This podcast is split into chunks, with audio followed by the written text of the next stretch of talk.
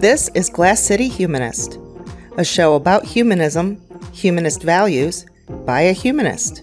Here is your host, Douglas Berger. Our guest today, Michael Werner, is a longtime member of the Unitarian Church and a past president of the American Humanist Association. He believes an effort to finally update the church's bylaws will extinguish the strong history of humanism and leave the church open to the evils of postmodernism. Werner also believes that the church is abandoning Enlightenment principles of reason, science, tolerance, and affirming the inherent worth of all people, and replacing it with work on social and racial justice issues. Is that really true? Glass City Humanist is an outreach project of the secular humanists of Western Lake Erie, building community through compassion and reason for a better tomorrow.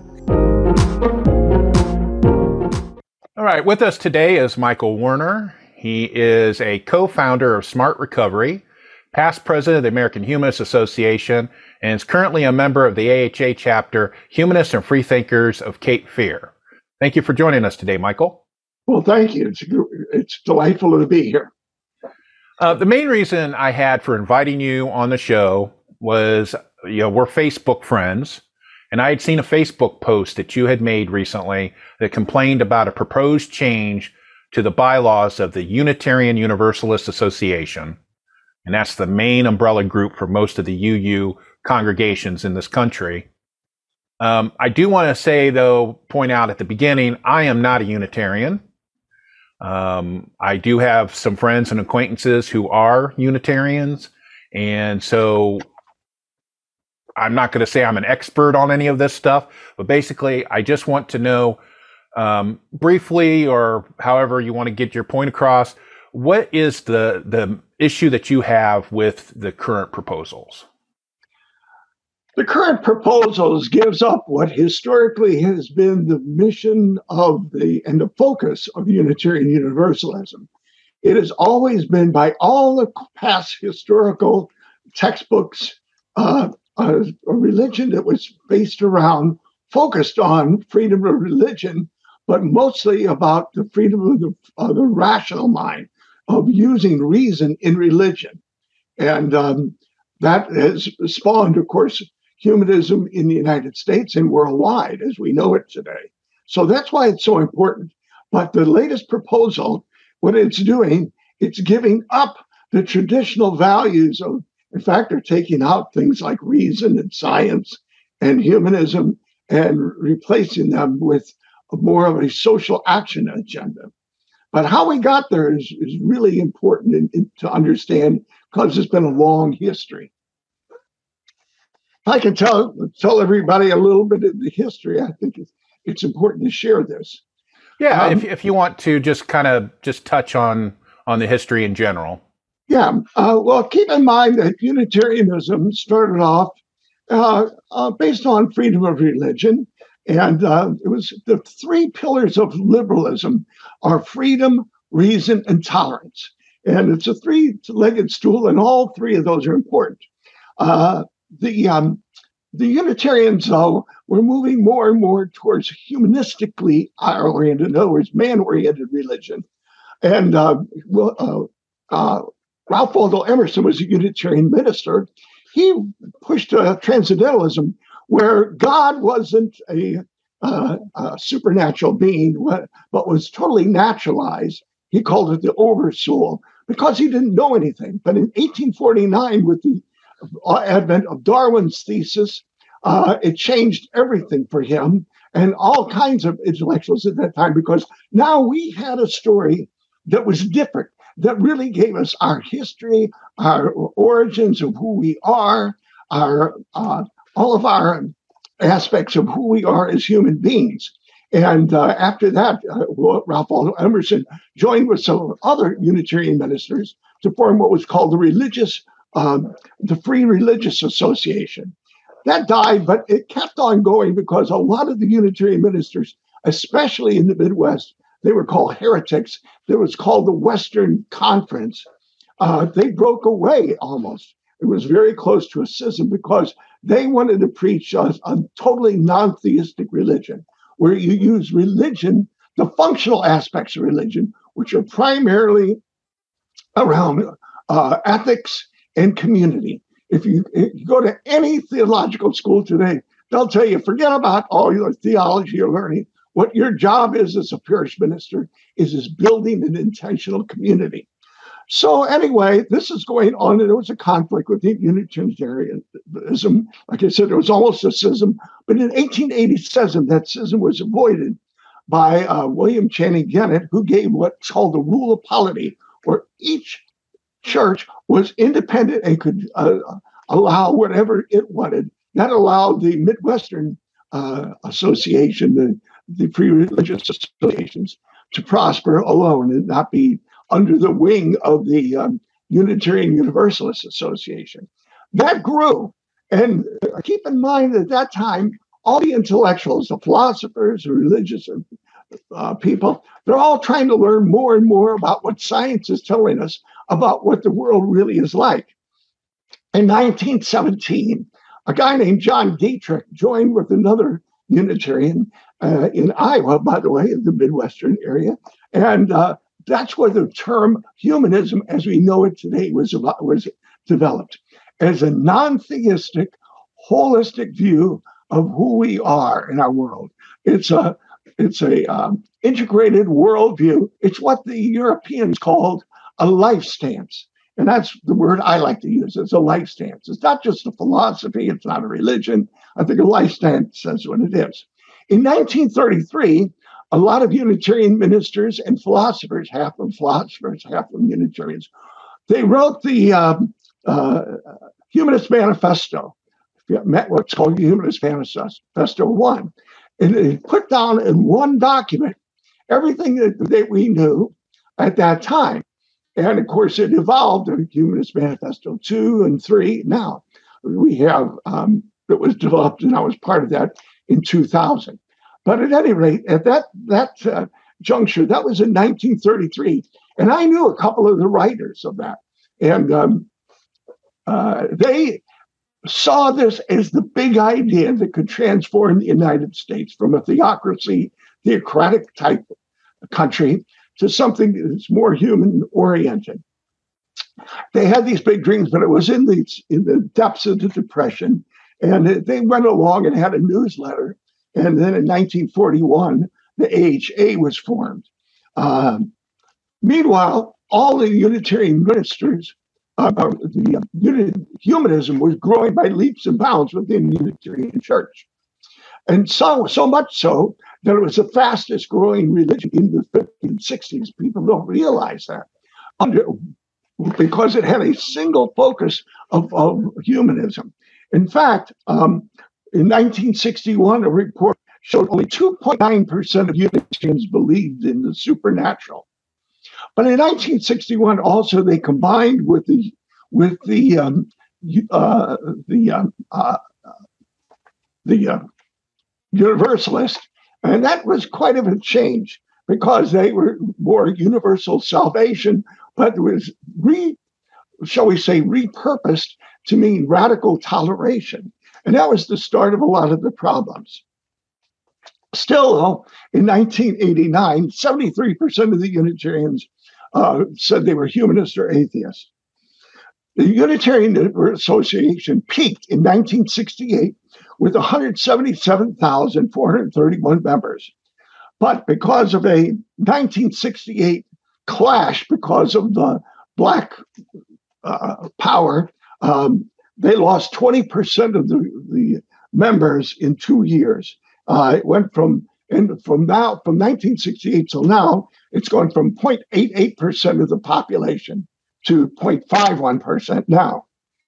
Uh, you said that there was a conflict with uh, the Black Power groups. Um, could you explain that or go into a little yeah, bit more detail? It's what, very what complex. It's very complex. I talked to some of the people who are involved with that. Uh, but there was what's called a BAC group and a BAWA group. And it's basically the black separatists and the uh, integrationists. The black separatists wanted to have a uh, have the Unitarians donate 25% of all of their funds uh, to black power groups without any control whatsoever. In other words, um, there was not going to be any oversight or anything. And it was a time when the Unitarian Church was basically floundering financially. And in 68, it reached a head because, um, uh, you know, they said that they just have, they made a vote to do that in previous uh, General Assembly. But then in 68, they said we couldn't uh, com- commit to that anymore because uh, we don't have the money, frankly. Not that we wouldn't like to do that. And so uh, a lot of black leadership, there was only 1% uh, blacks at that time in the Unitarian Association. But anyway, they left, but a lot of people left in that time period. But also, it was just a time of volatility. It was the age of sex, drugs, and rock and roll, and New Age was coming on board. And that was dominating and also affecting things. A great, well, all of this, I'm going to be going through all of this history up to today. It's a great book. is Kurt Andersen's book, Fantasyland, or how we, in 500 years of how we got here. It explains, he wrote it actually right before Trump, but it explains Trump and all, the, all the other changes that have occurred. Now, when, when, you said that, when you said that this uh, Black Power group had wanted 25% funding from the UUA, uh, what what was that for? I mean, what what brought what participated them first of all asking for that and another reason why did it why was it even considered? What, what did they do something? Well, because have- it was a strong activist movement uh, for civil rights and they thought well the best way to do that is to, uh, the blacks didn't want to integrate in with the uh, unitarians but they said well, we want your money and so they were going to give them the money. So it was to so it was to wanted form... to do so but then they had to change their mind because of lack yeah. of money. Yeah, but it was to form their own uh, black Unitarian church. No, no, not even black Unitarian church. It was just going to go to black power groups. Oh, okay. That just seems odd that that the U- it was a different would... time. I yeah. lived through it. Okay. I was in the middle of it. it was a wild time. Um, keep in mind, they were burning down cities, 1960, 68. any rate, um, uh, what happened, and this is what's interesting. If I was going to sum it up in one word or three words, it was a turning away from the Enlightenment. The Enlightenment uh, aspects of freedom and reason and tolerance, and especially those values that brought us where humanism is, you know, uh, enjoying the, the fruits of uh, science and reason uh, towards the betterment of all of you know, all of humanity. Um, also, at this time, postmodernism was rising. There was all of these conflicting forces. Postmodernism was rising, which at that time was just a very minor thing. But postmodernism says that that uh, all truth is really just a social construction. There is no truth. Even pi, believe it or not, is was challenged, uh, and that there is no truth. Uh, Science is, is just a tool for power and control of minorities. Um, it was it came out of um, the um, it really it's interesting you got to go all the way back to uh, what happened in in Russia in the 1930s because during the 30s the gulags were going on but people didn't believe it until about 37 38 and they finally the history or, or the the uh, the information was very limited coming out but by 37, 38, it was pretty obvious it was true. That there was uh, 30 million people dying because of the humanists or the um, uh, communists. Uh, certain, a lot of humanists were com- were communists at that time, including Corliss Lamont, the president of the AHA. Um, and um, some of them, like Paul Kurtz, etc., were communists as well, but turned away from that later on. That's a whole story in itself. But what's interesting that happened in Europe is the Europe, the academics in Europe, especially at what's called the Frankfurt School for New Social Thought, said the reason communism failed and did all those terrible things wasn't because of communism. It wasn't because communism was inherently bad. It was the Enlightenment. It was the Enlightenment where it uses reason turning against itself and its systems of power and control and a book was written uh, 1949, I believe it was, uh, The Dialectic of the Enlightenment by Horkheimer and Adorno. That started kind of the, the whole thing. Uh, Foucault then later came on and said everything is just power and control. There is no truth. Uh, Derrida said it was uh, nothing but truth. But by the way, interesting, later on in their life, they all admitted they were humanists in the end. Um, but at any rate, um, during that period, it was a pretty volatile time, but very quiet in the academia. But later on, various groups, uh, marginalized groups, uh, feminists, but especially Black power groups, uh, got that that information, and that's where it kind of sits today because it reper- it actually pretty much died off in philosophy and everything else, but got new life in sociology. But uh, let me come back to where we're going on the Unitarian Universalism. What I meant in Unitarian Universalism is that there was a, a mindless, mindless uh, tolerance uh, promoted, where it was a turning away from the Enlightenment. And, um, uh, you know, there's an old saying, maybe you've heard it, I'm sure you have. You can open your mind so far, your brains fall out. And that's kind of what happened. Everybody said, well, open up your minds, you know. And all my friends, you know, were into Est and the Forum and all kinds of crystals and everything else. I was one of these weird people. I was a humanist that believed in science and reason. I was an oddball the, whole time. But they were also in the in the theological schools. They were taking God as a metaphor, a God as a metaphor just for uh, anything that you want, and uh, it got into what's called I call the religious redefinition game, where God or church or anything else that you want to say it's just redefined the way you want. And especially was was a, uh, a, a whole thing in the theological schools called process theology, and that is where Unitarians are getting their, um, shall we say, basic fundamental theology today. And Charles Hartshorne and Alfred North Whitehead were basically saying that God isn't something out there, uh, uh, you know, up in the sky or anything, or a thing. He is a process that is happening within us. Uh, God is immanent, not outside of us.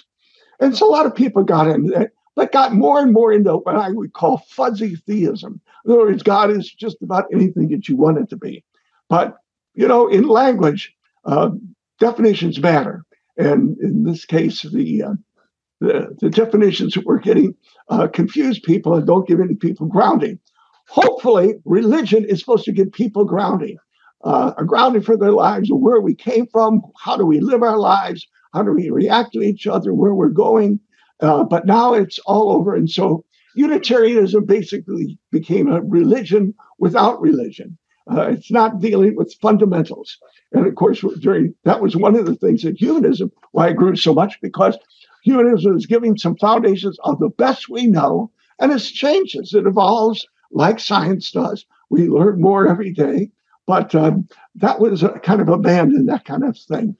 Um, the functional definition of uh, community was most important uh, at that time for a while. But then, uh, and it became really, I joke, as the church of the larger solipsism. It's whatever you want to believe, or the church of anything goes, as some people would say. And that, that idolatry of tolerance uh, persisted up till today. But what's changed more recently is that um, uh, instead of just becoming like all liberal churches, which was coming before, it had a really definite identity of reason and religion, but now they abandoned that uh, in, that idolatry of tolerance. Uh, so it was really just a one-trick pony and not having a balance. And I wrote my book. Um, I don't know if you can see it or not. But um, anyway, it's called Regaining Balance The History, the, the Evolution of the UUA. And I give this whole history. And by the way, you go on Amazon and get an electronic book on that. I think it's only $4. But I give this whole history that I'm getting here and more on what's happened. But today, what's happened is uh, uh, critical race theory has become a uh, somewhat of a dogma. Some would even say a religion. Many say it's religion, such such that the old ideas of tolerance were thrown out the window, and we moved from universal acceptance, in other words, the inherent worth and dignity of all people that both humanists and Unitarians avowed, and they're throwing that away for what what's more identity politics or identity where uh, we move towards um, it's only uh, it's, we only view the world instead of looking at greater humanity. We're just looking at his power battles between other groups, various groups. Well, you, you um, do know that critical race theory is not a humanist frame of that issue, right? That's a conservative right, right. frame. All right. right. That that that's the term that the conservatives use as a dog whistle for people that uh, don't appreciate diversity and inclusion. Exactly. Exactly. That's the problem that. when bring the, that's right? the problem you bring this subject up because the same, the same the conservatives with, are using it as a right, dog whistle. The same, the same as identity politics. That's also a conservative frame to be disingenuous against people who want to support inclusive, being inclusive and diversity exactly. and things exactly. like that. So you're not saying that the UUA is supporting critical race theory or identity politics, right? Is that is that what you're saying? Uh, no, I am saying that. Hmm. Interesting. I am saying that. I am saying what I'm saying that. Keep in mind that's an academic term. You know, there's well, it's it's it's an academic term for uh, for colleges and law schools, not for general public consumption. It's a dog right, whistle. But, but that's but but whatever you want to call it, there's a whole framework of understanding. It goes back to postmodernism that there is no no truth, and it's all. Well, I, I have to disagree with you there too, Michael. Uh, the critical race theory, as it's used in the legal profession, is based on facts and reality and reason. Oh yeah, yeah. No, no. Keep in mind that that's the dilemma we, we're facing here, because many of the things that we espouse as humanists uh, it, uh, against racism, etc., are absolutely perfectly right.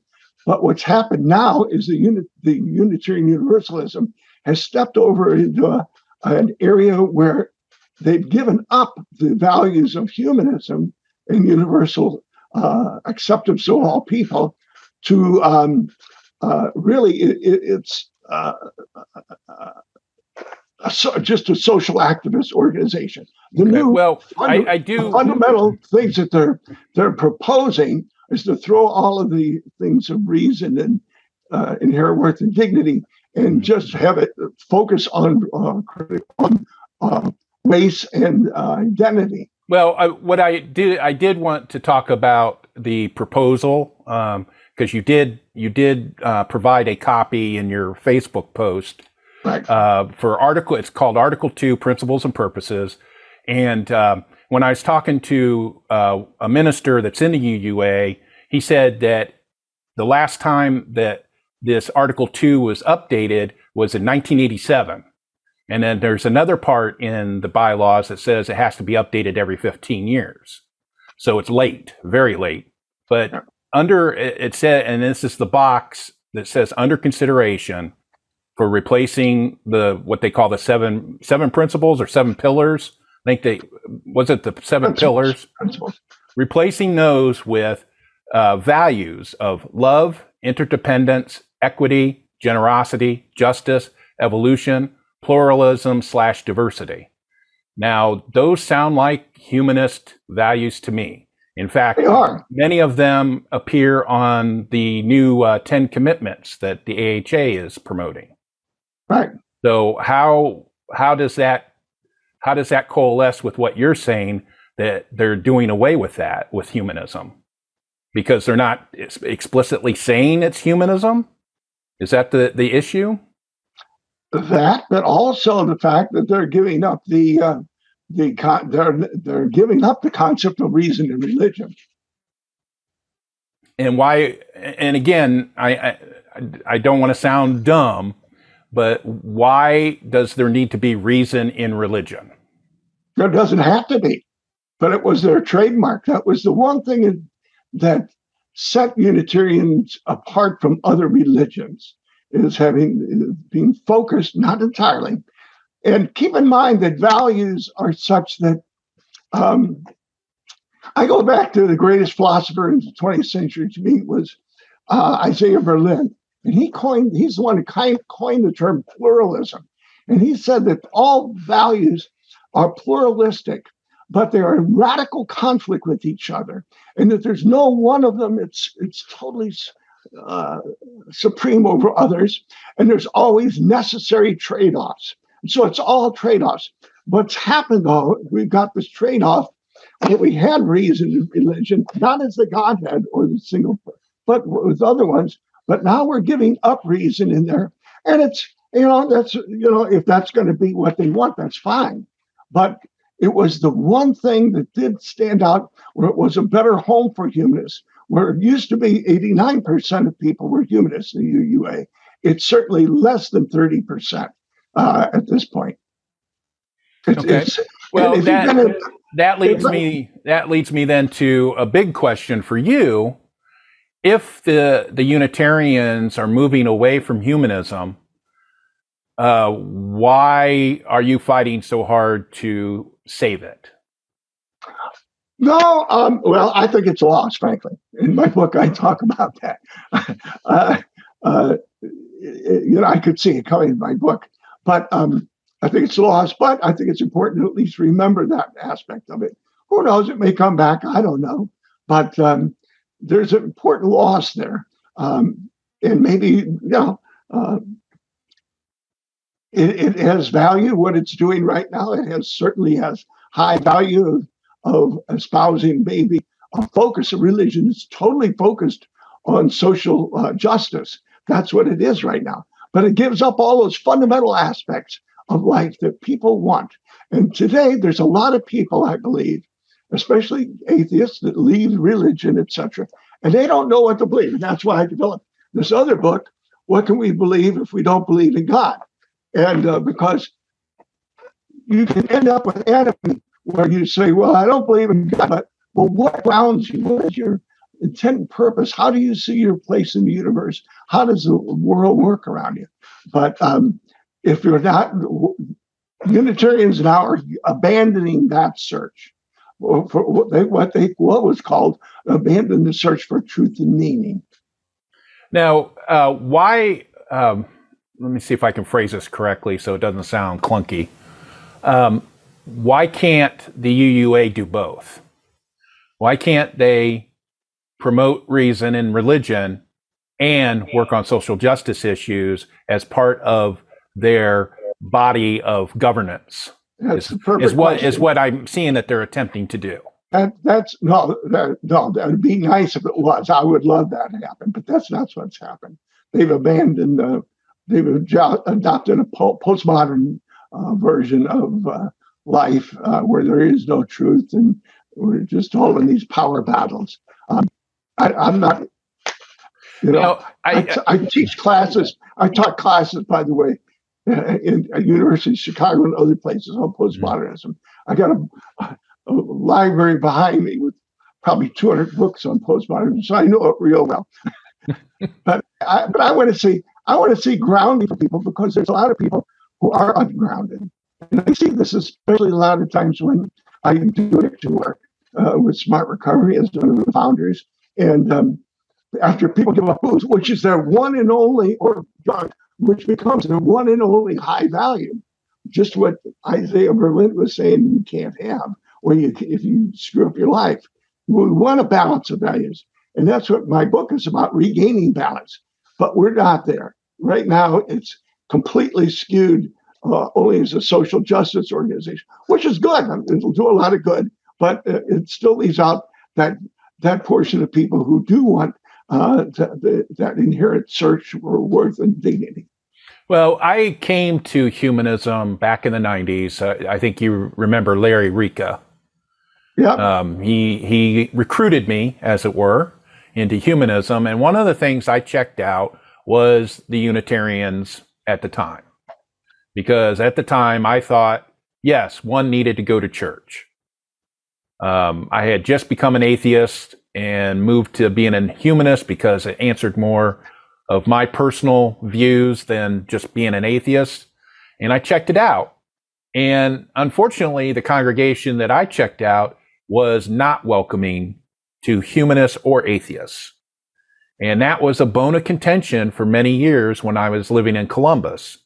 Was, uh, in fact, when I was president of the humanist community of Central Ohio, um, I was invited to one of their Sunday forums one time, and that was after the service, and they bring speakers in.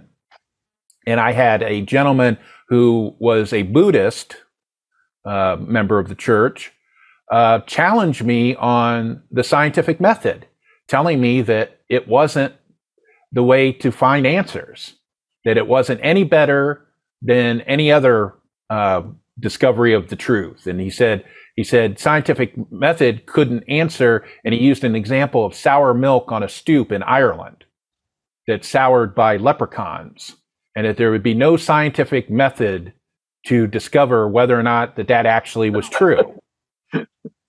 and so I I distanced myself from the Unitarian Church at that time.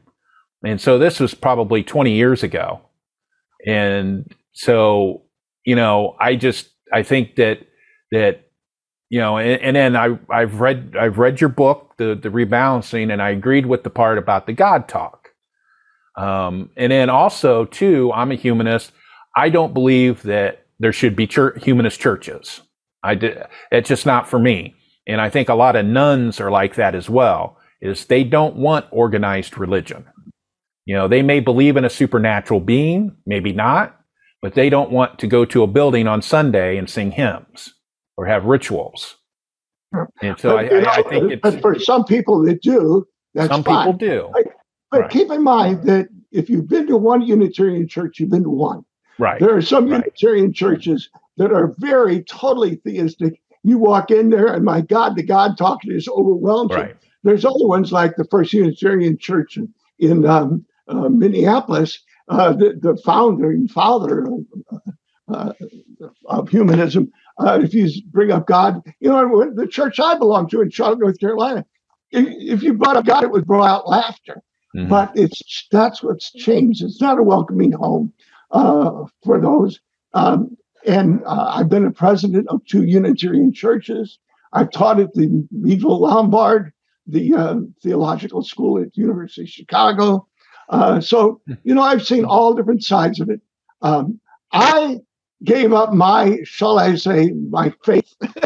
I'll use the word trust in Unitarian Universalism. When up in Chicago, a Unitarian church I was there, they brought in a woman who's who um, who was a grade school educated, uh, depressed, self-confessed depressive, who mixed herbs in her um, in her um, kitchen uh, and sold them for four hundred dollars an hour. Uh, she would sell these herbs and could cure AIDS and hepatitis C. When I raised a stink about that, I was told I was intolerant. That's when I said, "Okay, fine, I'm done." So she was selling that in the church. yeah, Yeah, that's people kind of were illegal. telling me because I protested against. I was intolerant. Yeah. well, it's illegal for one thing, but yeah, that's weird. Um, but uh, anyway, so why don't we uh, move to kind of wrap this up because uh, uh, it's been very informative. I've been very appreciative. Uh, if you want to, what what what do you want to see happen next in this process? Because it's going to happen. This this re, uh, rehashing the article two. That's going to happen. Well, also there, there's a whole bunch of other things going on there too. Okay. didn't talk about one is remember I mentioned the law of polity, where each congregation could determine its own future, etc. That it's never had centralized control. It's an association. Remember, it's not a denomination; it's an association of churches. But now they're saying that uh, you have to take direction from the top, and if you're not in uh, alliance with what they say, then uh, you can get dismembered or not, not dismembered. You can be disbarred from your from being a minister, and that's happened. Uh, there's a whole lot going on under the surface. Most of the congregations uh, uh, adherents they don't know about all of these battles that are going on. Uh, I'm on several Facebook groups of, so we say, discontented Unitarians about all of this. What I'd like to see is, uh, I'd like to see some balance. I'd like to see a balance again where reason is brought into the, the fold. Uh, I think there are people who need, all of us need a sense of community, whether it's a humanist community, you know, a humanist group or whatever. But we all need community. Studies show that you live longer healthier, happier lives with community of some sort. But we need to also we need to have grounding in our lives. We need that something that that uh, you know the definition of religion comes from religion means religio, meaning bind together, binds people together. Right now, we're the whole country. I don't need to tell you, we're all over the damn place, and, uh, and uh, somehow we got to bring it together. And uh, Unitarians had, uh, I thought we had the best of both worlds one time where we had both a good community, but also um, we gave community, but also good intellectual humanism. We've lost that. So we have to move on. I think we have to um, realize that the world on the left and the right has got crazier and crazier. It's gotten, um, you know, there's no middle ground. As uh, uh, William Blake said, the center does not hold. And that concerns me. I, would like to see that center holding better. I'd like to, uh, I'd like for reason and tolerance and uh, to uh, take hold again. And uh, some of the, the, situations going on regarding, um, like in my community, I, I go to, I'm in Charlotte, in Wilmington, North Carolina, and the Proud Boys line up at the back of the room, you know, the education meetings and board of election meetings with their guns and everything strapped and everything, body armor. It's just pathetic. You know, we got that, but then we also have the crazies on the left too that we have to deal with. It's like everybody's kind of lost their mind. all this. Uh, somehow we got to get back together to some somewhat thinking about each other with love and, and understanding, but also reason and using reason and science as the best tools for understanding how to advance ourselves. Do you like what you hear? Would you like to support the show so we can make it better? You can write a review for podcast apps that allow reviews. You can share our website, glasscityhumanist.show, with your friends, and you can donate to the show using the donate link on the website. Any support is appreciated.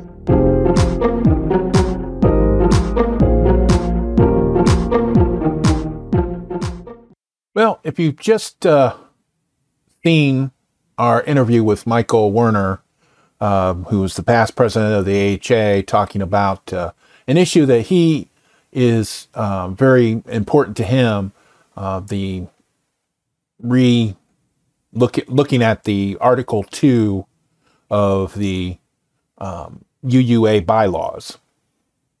And so I wanted to do this this part here that I'm doing right now separate from the interview. This is going to be like an editorial. Um, these are my views. Um, it has nothing to do with what Michael is doing. Uh, he brings up some good points. I, I read his book, and I do agree with some of the points that he made about Unitarianism. That's that's the main reason why I'm not a Unitarian is the God talk, and I just don't believe that humanists need a church. But that's my personal opinion, and I know that some humanists do attend churches, uh, Unitarian churches, and I don't have an issue with that. That's great. Uh, it's not for me, so I just want to get that out of the way because uh, and and I know some people are going to think that this makes makes me biased. I'm not at all. Um, some of the things that I do want to talk about in this little segment here that I'm doing right now is some of the things that Michael brought up in his interview.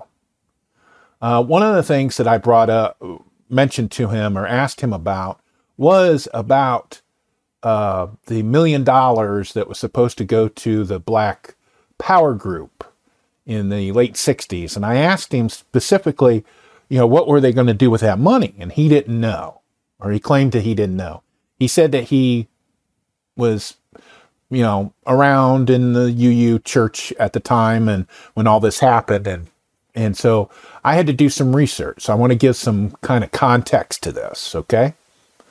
To, to explain why there's a, a race issue, a racial justice issue in the UUA. And I'm going to have to go back in history to the March on Selma during the civil rights struggle uh, that was, uh, there's been movies about it. Um, Martin Luther King Jr. was there. um, um, John John Lewis, the uh, just recently died, uh, uh, passed away congressman. He w- was a student um, civil rights leader at the time. He was involved in that. Um, and what has been mentioned in the past, especially like in some of the fic- fictional accounts, the the movies and TV shows about the Selma March, is that there was a segment of ministers from other faith groups that were part of the, the march and the and the movement itself in Selma at the time. And one of those was the Unitarians. And one of the Unitarians, um, um, James Re- Reverend James Reeb, uh, he was a universal uh, Unitarian Universalist minister, and he was demonstrating in Selma with the with the African Americans, and he was uh, in Selma and he got beat up by a bunch of racist white people. And he was beaten so severely that he died from his wounds days later. And what that did was that got the UUA going in a, like in an emergency crisis mode, and two or three hundred people, um, about two hundred people, uh, went to uh, Selma, joined joined the march and the mar- protesters in Selma in, in, response to one of their own being murdered. Uh, he's considered a martyr in the Unitarian Church. Anyway, so there was this big tumult after that as well in the country over civil rights, and it permeated into the UUA. And Hayward Henry, who was chair of the newly formed Black Unitarian Universalist Caucus, said, We Unitarian Universalists like to keep saying, but we went to Selma with you. Why are you rejecting us? Why, why are African Americans rejecting us? In Selma, a black man named Jimmy Jackson was killed, and at the time, you could count the number of Unitarians in Selma on your fingers. A few weeks later, a white man was killed, and all Unitarians ran to Selma. Racism, that's what it was. And that's what Hayward Henry said. All right. So they had this issue with with racism, and they had this uh, decided to try to talk about it, and they were going to have this conference yeah, it said that after there was riots in 1967, and after the 1967 riots, the Reverend Homer Jack, director of the UUA Department of Social Responsibility, called an emergency conference on Unitarian Universalist response to the Black Rebellion, is what it was called.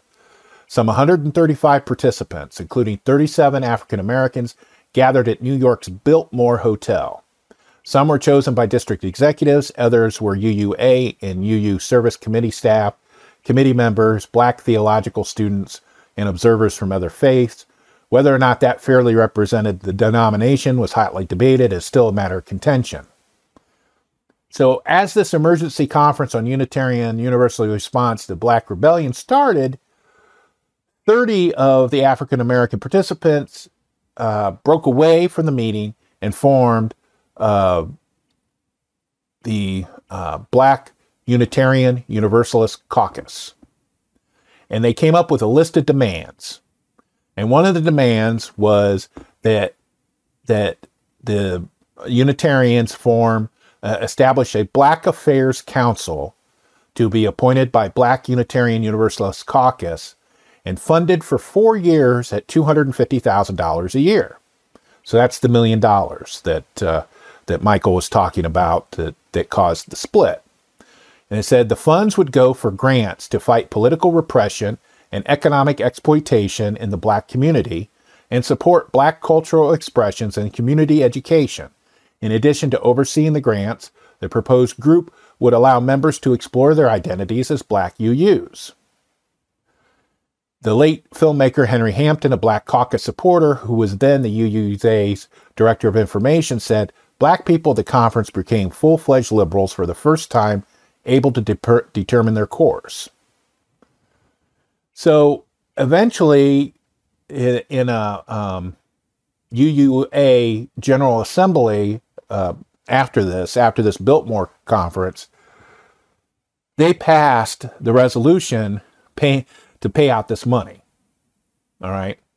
And I'm I'm going to put a link into a, a UU World article that I got this information from. You can read the fine details, but basically what it was is that this this uh, Black Caucus was going to they wanted to have a Black Affairs Council, and they were going to work on um, issues and ideas that were specific to the Black community, and it was going to be funded by this two hundred fifty thousand dollars a year and there was a lot of tumult and a lot of uh, stuff about that.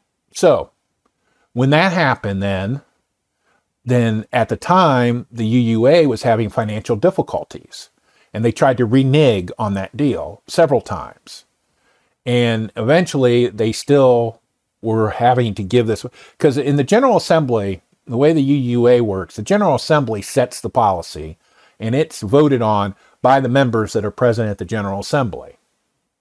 And so if they vote to promise this money, then this money has to be paid.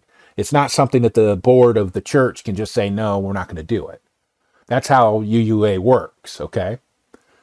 So that they pay out this money. Now, eventually, uh, the need, the, the, the, the, the, the reason why this all got going was uh, militant uh, black liberation movement kind of simmered down. Uh, there was less of a need of the UUA to fund programs in uh, the urban areas, as it were, and so it kind of all kind of went away. The the the Black Caucus dissolved, uh, went into a Black Humanist Fellowship, and that eventually went away. Um, but this this it wasn't a split. And I want to explain this. All right. And Michael touched on it in his interview was that that you had se- separationist, he said, and integrationist. All right. And there was a, a lot of longtime members of the Unitarian Church who were African Americans. And a lot of them joined the Unitarian Church because it was not segregated. And they felt that creating this Black Affairs Council was separating. That's why they called them the separatists. And it wasn't that they wanted to break away from the UUA. In fact, they were affiliates for a number of years. Is that there was certain areas of the black experience in the UUA that wasn't being addressed by the majority white members of the UUA. And so these black African Americans decided that they needed a separate group to experience to to express their their African American experience within the church and to work on that and try to alleviate poverty and work on those specific programs that only that they could reach because they are African Americans, they could reach other African Americans. All right. So it's not a lot of longtime church members were like, this is going to break the church. And it's not, it didn't break the church. But there's been a lot of lot of uh, you know the the the conflict has been felt for 50 years still. In the 80s they had i think it was probably similar to a uh, concili- conciliation commission trying to look at what they did and how they ch- worked and what went wrong and all this stuff. Harvard university has a whole entire section in their library based on black empowerment and the Unitarians with uh, different exhibits and, and documents and things like that. And I'll throw all those links up in the show. But anyway, so it wasn't just some uppity black people wanting money from the UUA. No, it wasn't anything like that. You know, it wasn't trivial at all. And it was something that, that the Unitarians needed to do because they had a race problem overall in general. You know, there was there was some congregations that were that were integrated and everybody was getting uh, getting along great, and then there was other congregations that kept blacks out or kept kept other minorities out and stayed white, majority white. And so this was them working through what was going, what was riling the country up 50 years ago was race and the civil rights movement. Okay. So I wanted to add some context to what Michael was talking about that that whole part. The other thing that I wanted to address with Michael's interview was and and I talked about it, touched on it briefly during the interview, was his complaint about taking reason out of the church and only focusing on social justice.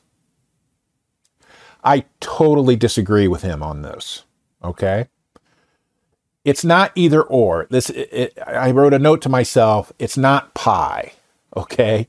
If if you want to work on social justice issues, you can still do that and still do this tolerance. What he was talking about, he was talking about a lack of tolerance. You could still because because at the base of it, a lot of social justice issues are rooted in uh, uh, Christian nationalism and, and, racist policies supported by uh, religious beliefs, and you have to have you have to have a reaction to that. The fact that the UUA does not have a specific racial justice pillar is telling, and the fact that they were supposed to have taken care of this before uh, since 1987 and they haven't that's why they're going through this whole process and i really think that michael's just upset that they're not going to specifically name humanism as a source of knowledge for the church and as i mentioned in, in, in the in, in the interview was those values that they want to possibly adopt instead of the pillars those are humanist values. You know, you're not going to take away the fact that that the, there is a humanist history in the in the Unitarian Church, but that ship has sailed a long time ago. And and when you have a church and you have to support ministers and staff and buildings and property, you have to bring people in. And if you ignore uh, the nones, the people who may still believe in a su- superior being or may still believe in the supernatural, but they just don't like organized religion, and you ignore them, you're you're essentially cutting your own throat. Because if if humanism was so in, in, entwined and in, integral to Unitarian the Unitarian Church, it would still be a uh, a positive force today, and it's not. Um, um, and we see that with the God talk and the fact that they hire defrocked ministers from other religious organizations, and and they have a water ceremony and a water ceremony sometime a water ceremony and a and a spring ceremony and things like that. They do a lot of churchy stuff, and and and and so you know ha- talking about reason in, in, in that context is you're not you're not having you're not having reason in that context okay? And so i really think that you know that ship has sailed. It's not coming back. And he even admitted it's not coming back. And as i said in my example 20 years ago i did not feel welcome in in a particular congregation. And again it's it's going to be congregations. You know, the UUA, if it ever gets its act together and and and does this rehash of their their bylaws and and everybody gets on the same page, then you might see it in in across the board. But right now, it's it's because of the independence of each congregation, it's going to be different. You're going to have a different experience depending on who you go go to. Like like if you go up to congregations in Minneapolis area, the Minnesota area, they're going to be more humanistic than if you go to one that's in the southern part of the country, where they're they have more experience with the supernatural religions. All right, and then the other thing I wanted to touch on, I've gone on way too long on this. Uh, what I wanted to touch on was Michael bringing up CRT and in identity politics. And I will repeat that those are not humanist frames. Those are not being reasonable. Uh, those are dog whistles, complete dog whistles. You know, he, he goes on and he talks about that he wants to see a return of tolerance. And the thing is, you cannot claim to be open to all people and welcoming to all people and not be welcoming to all people. So when you start talking and complaining about uh, critical race theory and identity politics, you are not being welcoming to all people. You know, he talked about the dignity and worth of all people.